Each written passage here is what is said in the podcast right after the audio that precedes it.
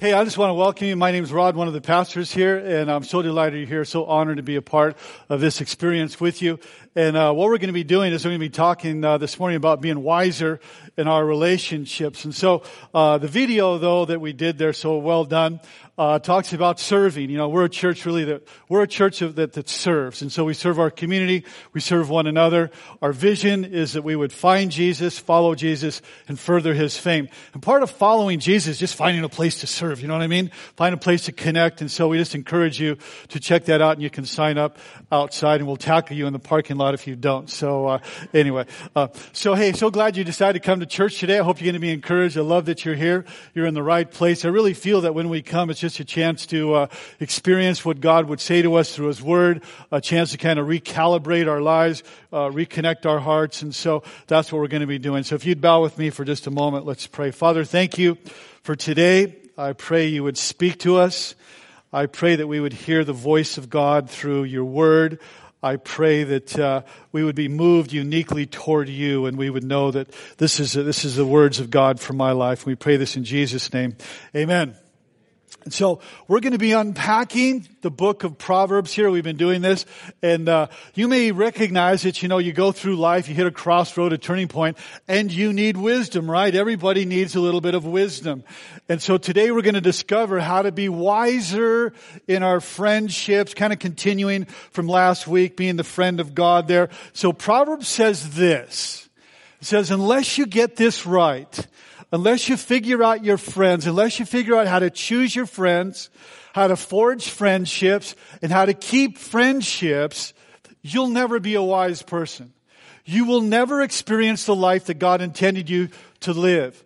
And I feel that many of us that we, we suffer from, from real friendships. And so we're going to talk about that today. If you're just joining us, where Proverbs came from, Solomon, you know, we've said that Solomon was this young upstart trying to figure out how to lead this kingdom, you know, and he's overwhelmed and he doesn't know what to do here. And so he's in over his head. He says, God, you know, I need help. If you'd give me wisdom how to, how to govern your people here. And so God was so pleased and thrilled that he would ask for wisdom. And so God gave him wisdom, the Bible says, beyond measure. The wisest man that has ever lived here. So we're going to find that, that Proverbs is very practical. But it's also preventative to keep you from a lot of messes and it's, it's relevant to your life.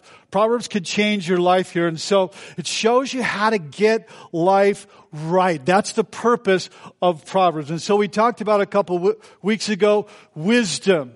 You have to want it. You have to want it for all of your life. You have to want it in every area of your life here.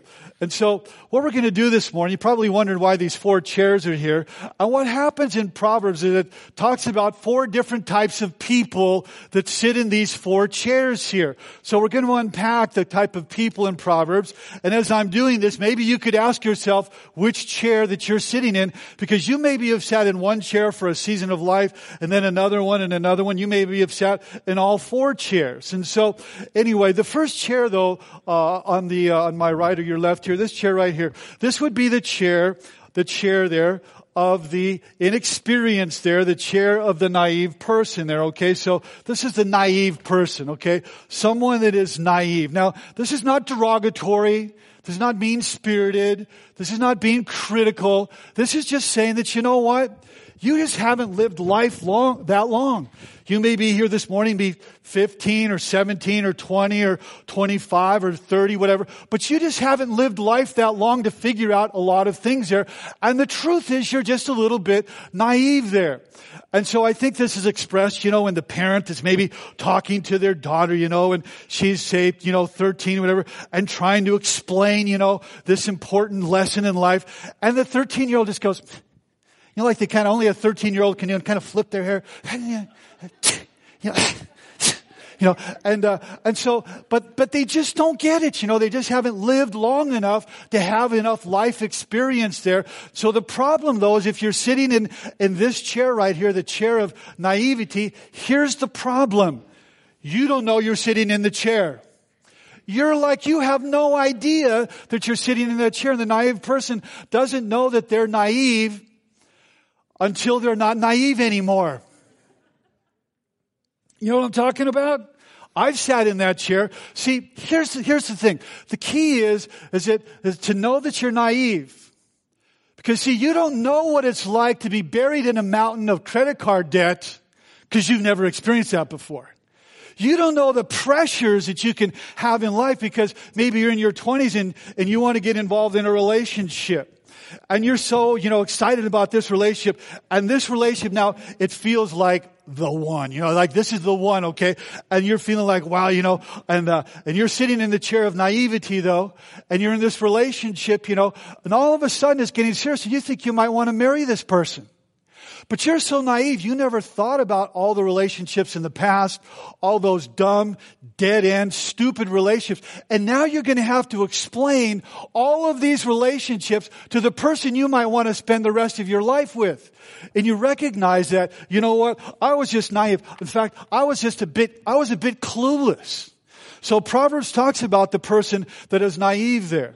So, and it has a word for you, and the word is this, Proverbs 3, 5, and 6. It says, trust in the Lord with all your heart. Lean not to your own understanding. Don't lean to your own experience. Don't lean to your own intuition, because you really don't have any. Okay? So don't go with that. Don't go just with your friends say, you need to go to God.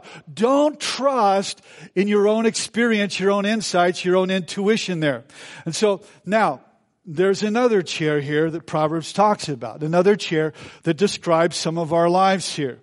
And this is a chair actually talks about being a fool. Now, what is a fool? What is a fool? A fool who knows the difference between right and wrong, they just don't care. They just don't give a rip. They could care less. In fact, at the end of this morning, this is how a person could know they're a fool. They they came to church, they heard a lot, a lot of stuff here, you know, some good stuff, and they think like, yeah, you know what? That was, uh, that was probably true, but I just don't care. I'll figure it out on my own. You know, uh, they're probably right, but I don't care. I'm going to live life the way that I've always lived my life because that's how I do life. I'll pay the consequences. I just don't really care.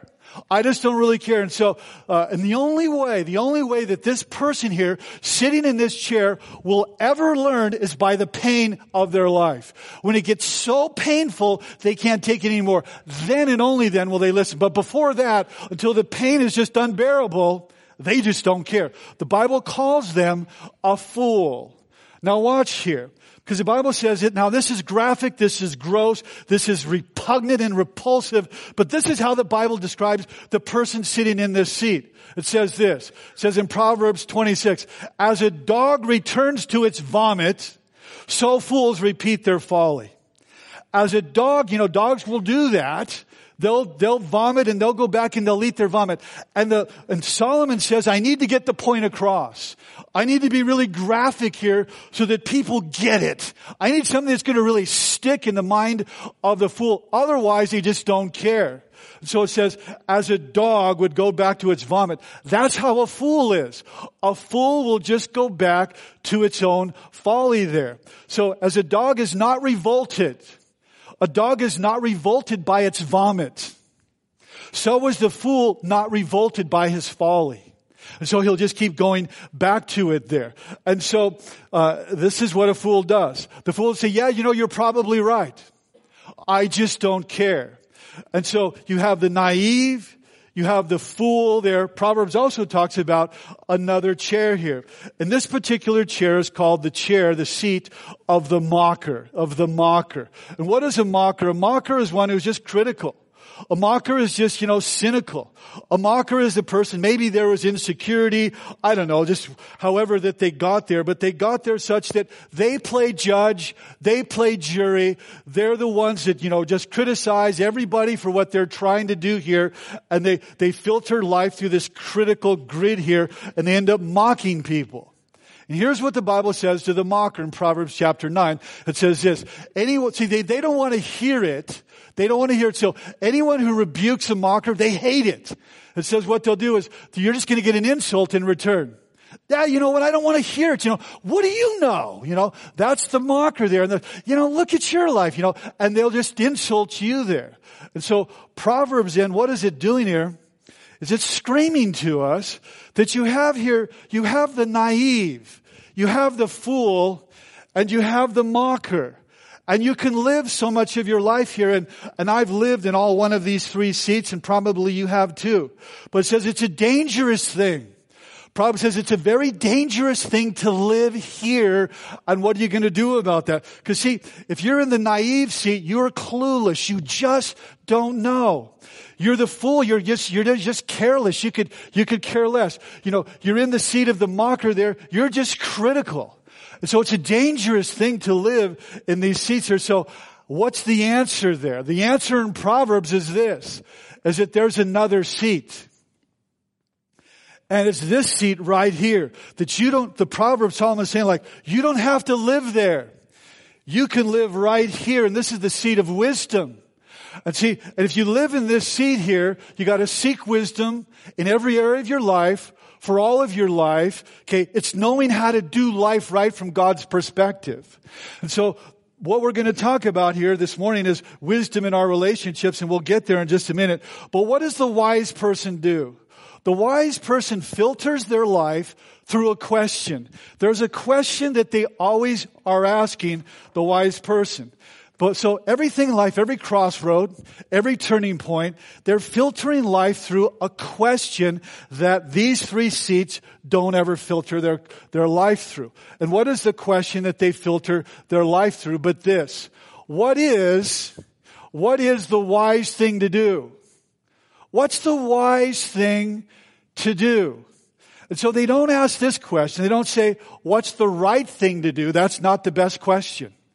They don't ask the question, you know, what's the moral thing to do? That's not a bad question, but there can be multiple moral options and you need to know what's the best thing to do.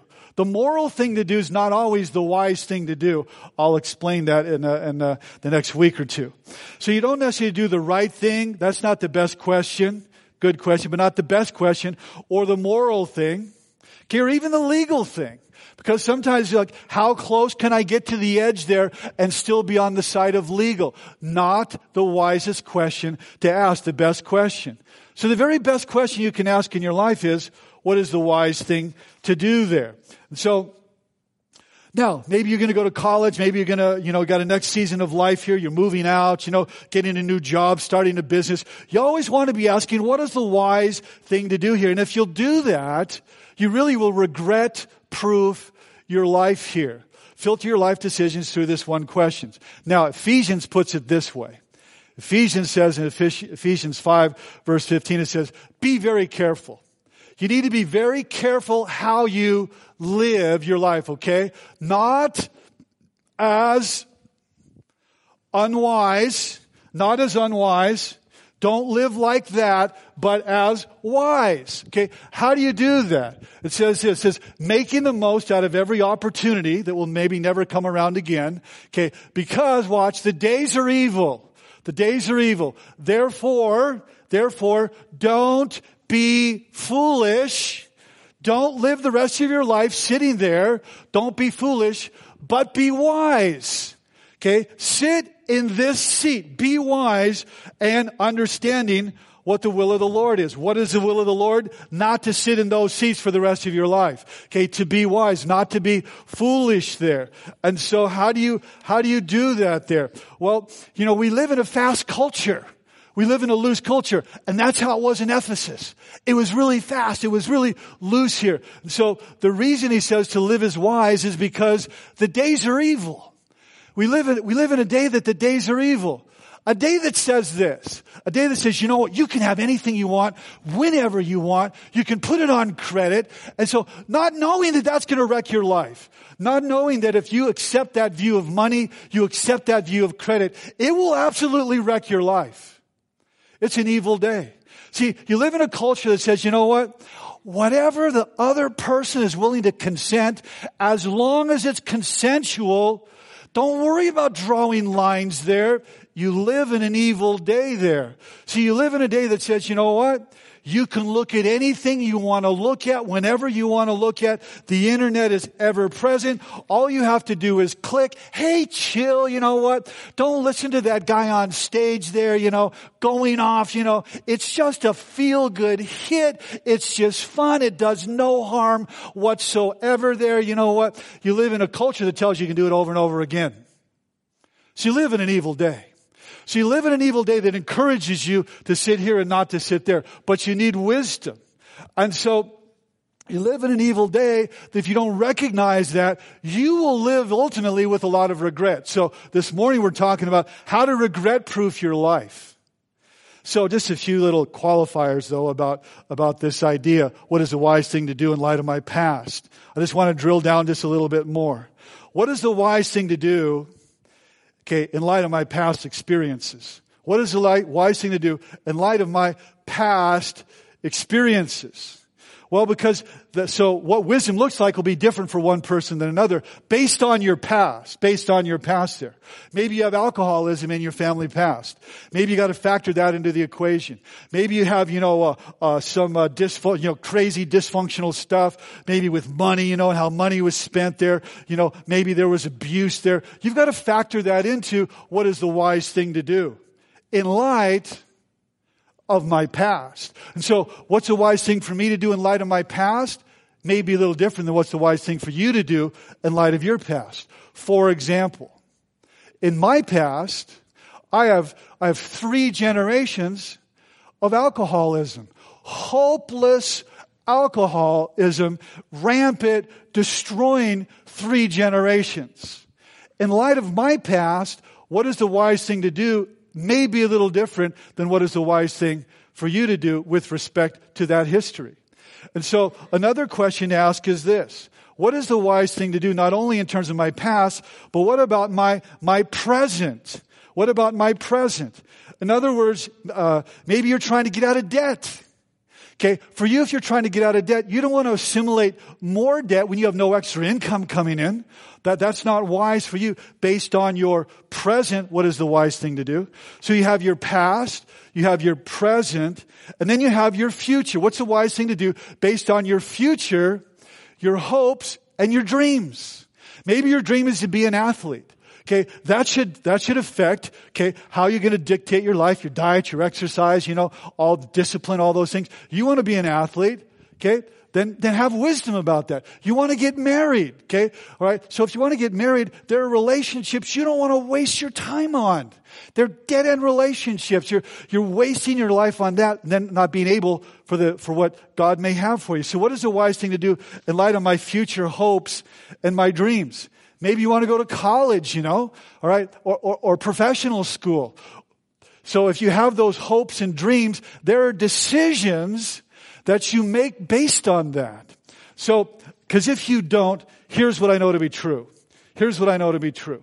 If you choose not to sit in this seat, okay, and ask the wise question based on your past, your present, your future hopes and dreams, and you, you determine to stay in these seats here, you determine you will rob yourself, you will rob yourself of your future, is what you will do. You rob yourself of your future there. And so, having said that, Gonna, now I want to drill down and talk about friends. Just that was kind of a, kind of a warm up there, okay? So let's now talk about friends. How can we be wiser? Everybody okay? Being very quiet this morning. So, uh, maybe I should, maybe I should stop for a moment, let you come up for air. So, uh, I'll do that, okay? I'll let you come up for air. Okay, so, let's talk about, let's talk about how to be wiser in our friendships. This could affect you for your whole of your life. This is, this is what, what I'm going to share is very important. If I was going to ask you to write down on your sheets there, on your notes, your outlines, write down your, your closest friends. You can either do it or you can just think about it. Write down your closest friends. Who are they? Who are your closest friends? You know, many of us, we have, uh, we have social media friends. It's easy to have, you know, hundreds of social media friends but not really be connected, you know, so much beyond that. We're connected in social media world, you know. Uh, we've got our, all our, our, our, our, Snapchat friends and Facebook friends and Twitter friends, all our, all of our friends there. Okay. But how many, I'm talking about real friends here. Okay. And I think intuitively, intuitively, many of us, you know, are longing for something more. There's a sense, you know, that, you know, it's not quite right. And I think there could be a little bit something more. And many of us, you know, we're impoverished in a way that we don't even recognize. We live in a culture that's impoverished in a way we don't even recognize that we're impoverished here. Because we believe that, you know, uh, because, you know, we have all these, you know, friends, social media friends, that we've got friends, but how many of them are real friends? I think many of us deep down we believe that that uh, that there is more relationally that we that we're actually experiencing here, and many people we actually live in a, in a state of relational. Uh, sociologists call it relational poverty. Uh, we don't even realize we're living there. Uh, let me just say this: you just don't know that you could be one friend away from someone that could change the course of your life, could change the direction of your life here. So Proverbs says this, how to be wiser in our friendships. Proverbs 18:24. It says a person with many companions may come to ruin, there's a friend that sticks closer to a, than, a, than a brother. In other words, sometimes a friend can be like even more important than a family member here. See, we all have our companions, we all have our associates, we all have our social media friends. But when the chips are down, that's going to take a lot of energy, going to take a lot of, you know, involvement, a lot of uh, expenditure there. And your life is beginning to collapse. And your life is beginning to break down. And you need something. There are those friends who'll say, oh, you know what? Hey, just call me if you need something. Just call me. Your companions, your, your associates. But then you've got that one friend or those two friends that, you know what? They're like, I'll be there no matter what it costs me. See, that's what Proverbs is talking about here. You know, you have your family and your family, they don't have any choice. They're your family. They don't have a choice about, you know, being connected to you here. And uh, they've got to be there.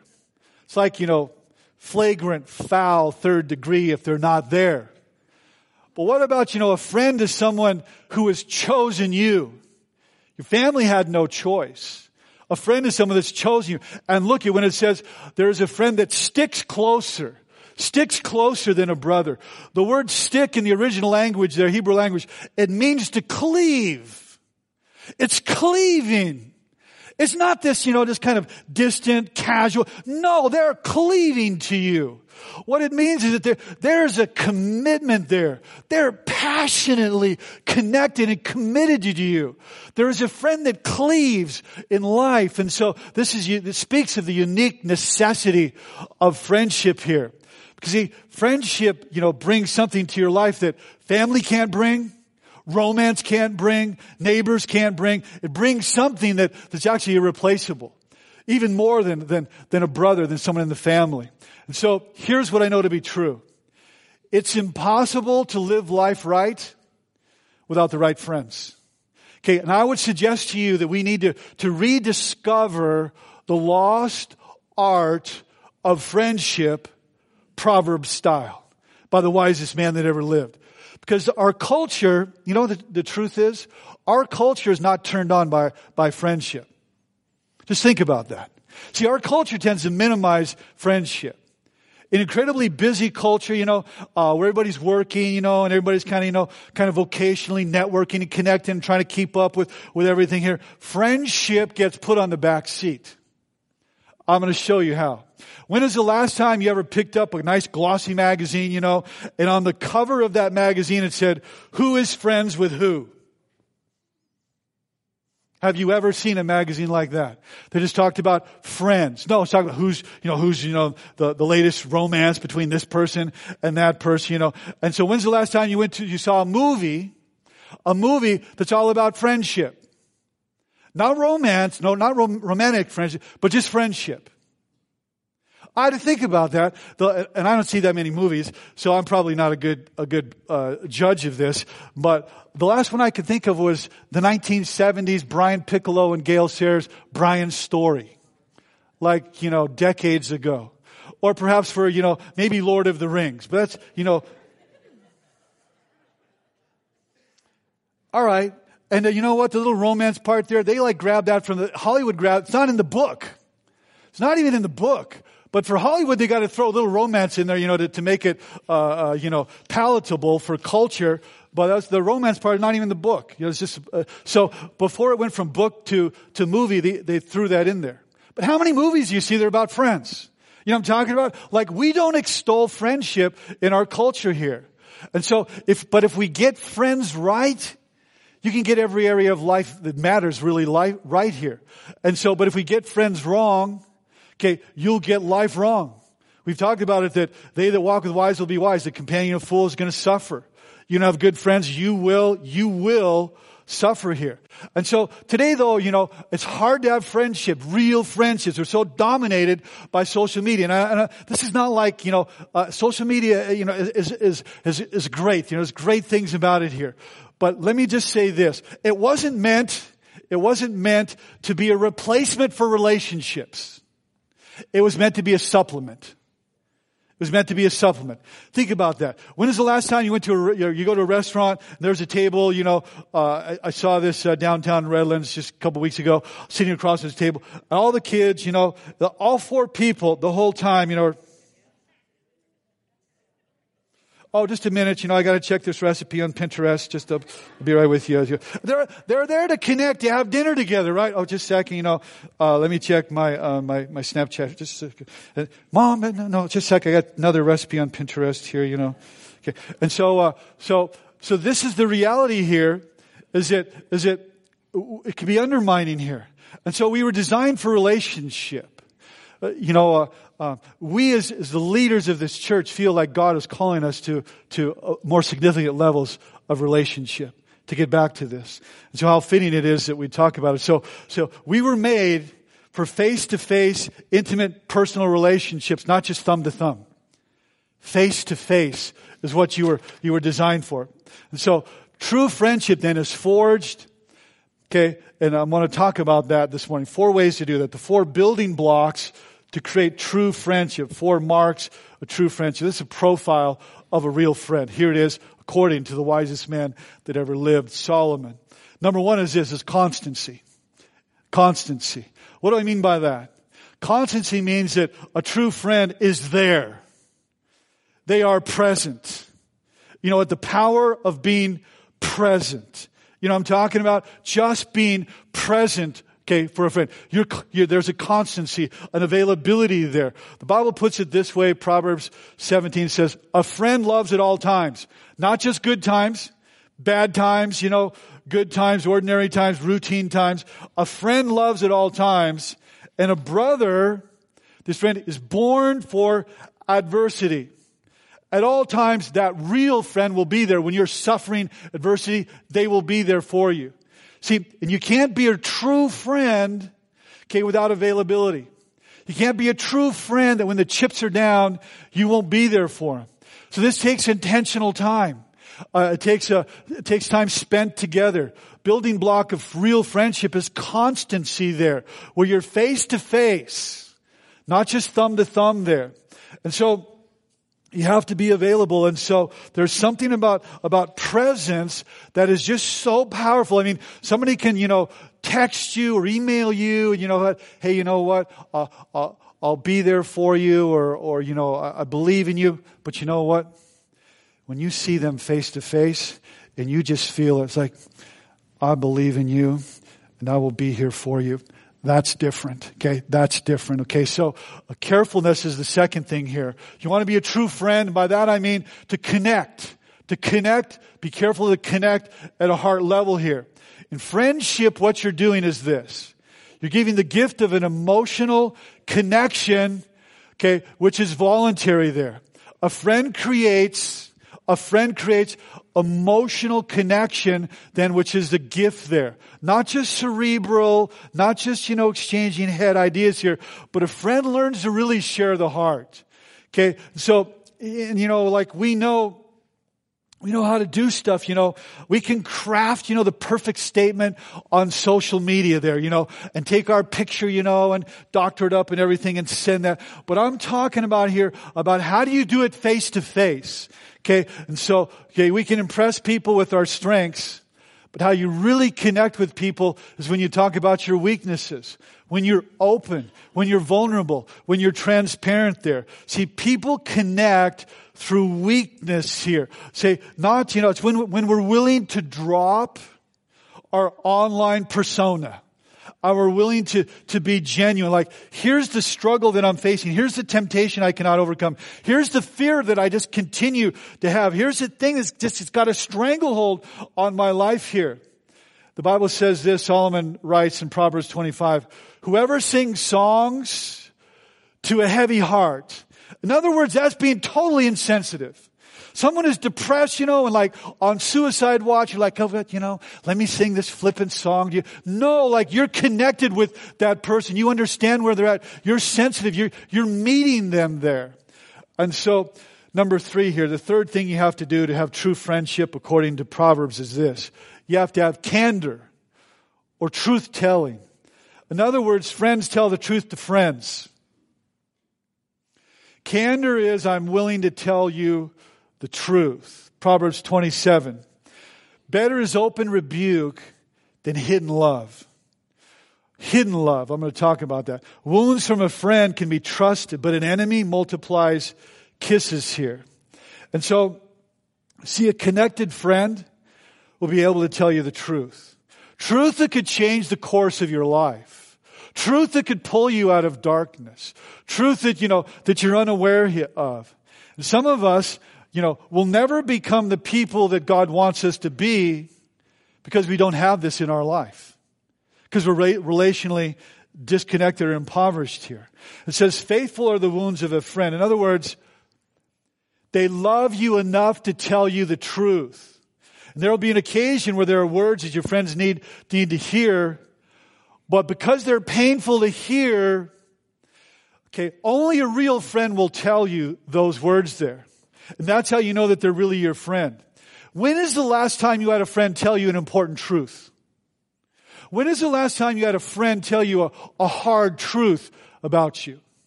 When is the last time that that happened there? That, that could change the direction or at least correct the course of your life. See, you're not a friend if you're hiding the truth, is what the wisdom of Proverbs says here. See, and some people say, oh, you know what? I just love that person so much. I just love them so much that, um, that, and I'm just, I love them so much that I just really can't tell them.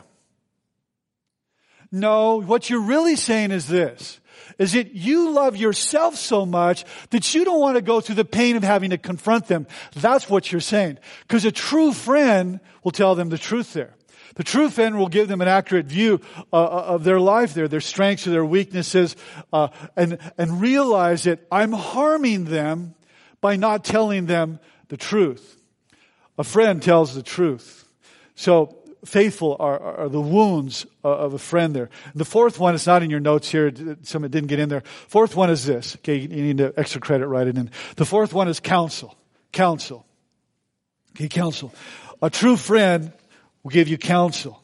Proverbs 27 verse 9. The heartfelt, see that connection there? The heartfelt counsel of a friend is as sweet as perfume and incense. Now check this out. In this culture, they didn't have sugar. In this culture, they didn't have any resources to make sugar. So if you wanted to sweet something, you were out of luck. You couldn't sweeten anything. It didn't exist.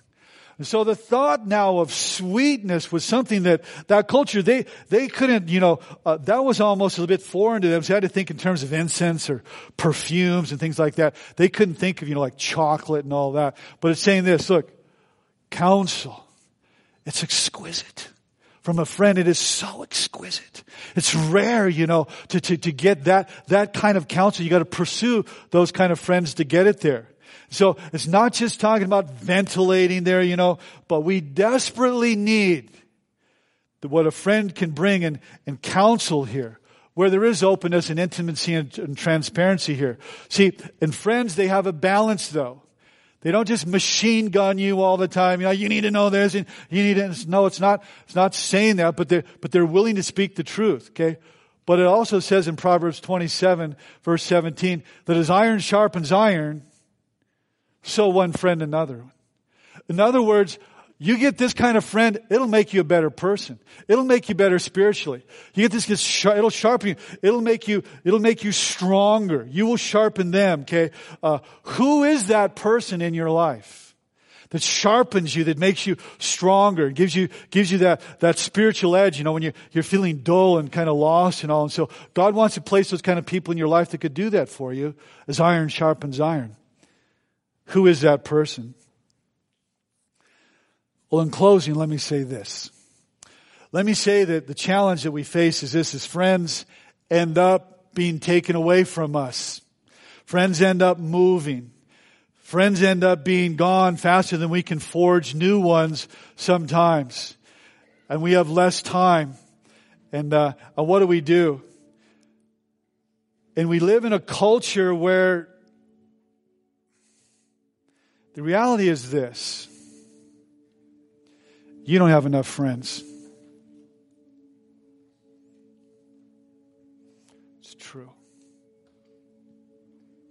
Many of you, you don't have enough friends. If we could admit something,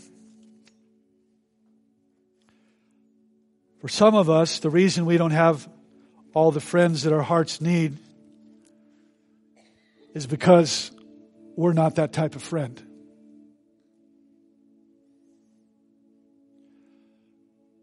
And so the question is this is what are we going to do if we're not?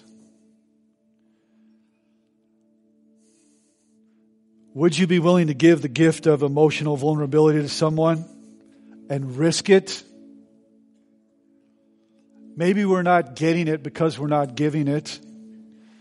You see, in, where are we going to go to get the power really of to be the friends that we need to be so we can have the kind of friends we need to have? Here's what I know.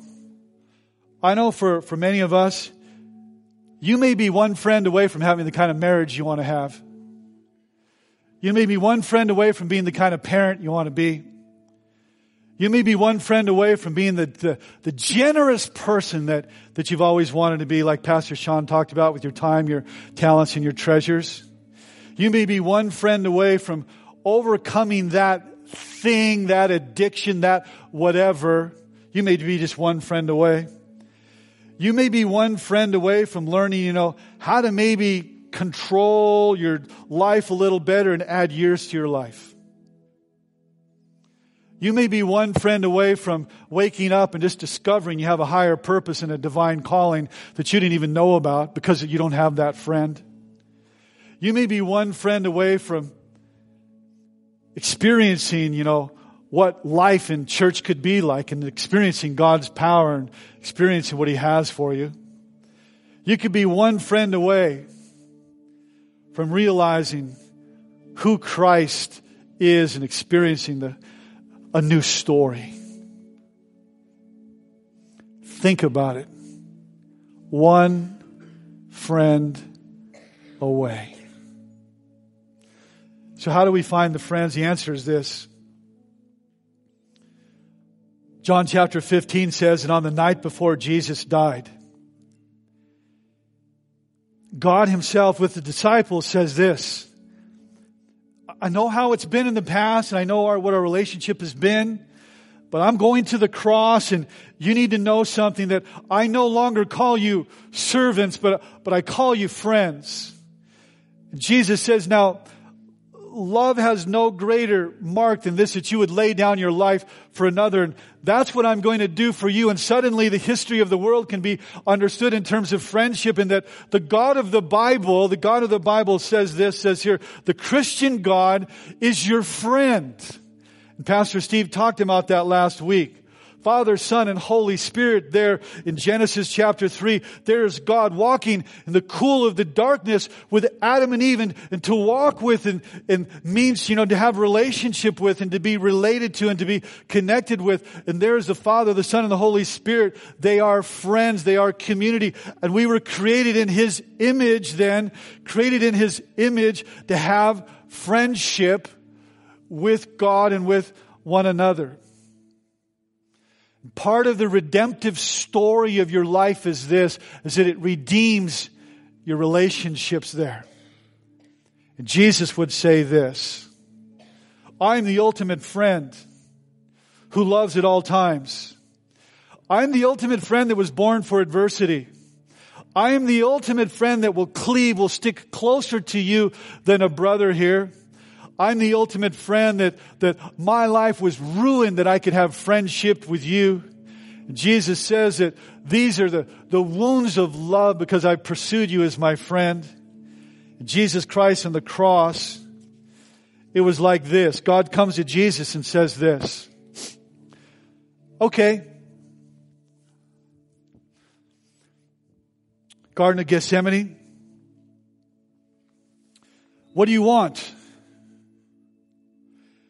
Do you want to be friends with them? Friendship with me is going to be broken, going to be separated.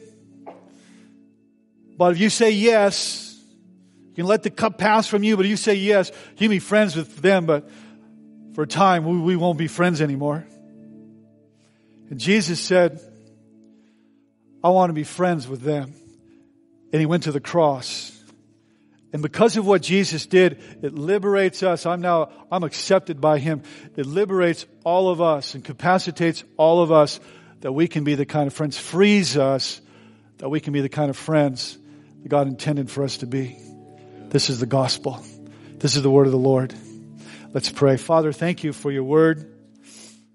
I pray it would be a light to our feet and a lamp to our path over and over and over again. I pray, Father, that this would be a place where people can experience you, to find you and to follow you, further your fame, to put our faith in you. Help us to walk in a new direction in terms of our friendships. Bless us. Do what only you can do. Speak as only you can speak and have your way in our lives. We pray that we might be friends with God and friends with one another. And this we ask in Jesus' name. Amen.